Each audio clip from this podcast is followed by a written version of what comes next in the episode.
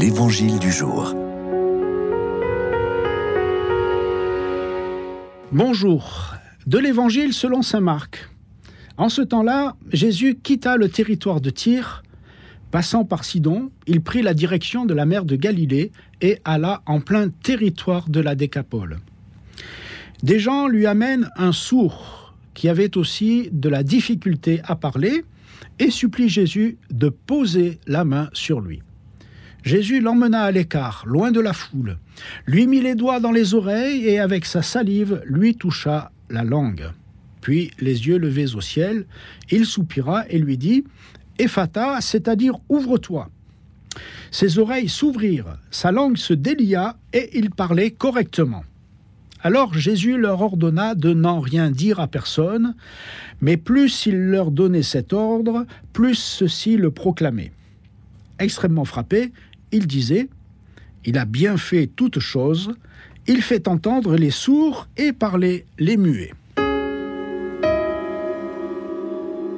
Les gens qui amènent au Seigneur un sourd muet demandent à Jésus de toucher cet homme.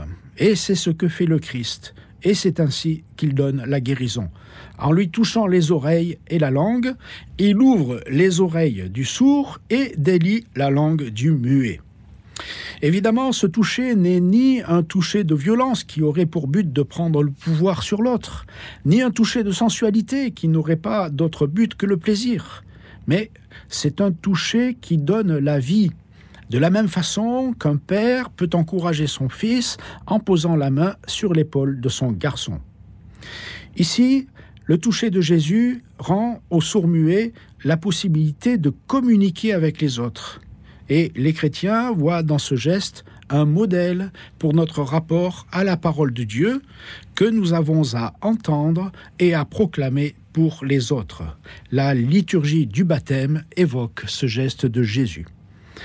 Alors, examinons la délicatesse de nos contacts physiques avec les autres, ainsi que la pureté de leur intention.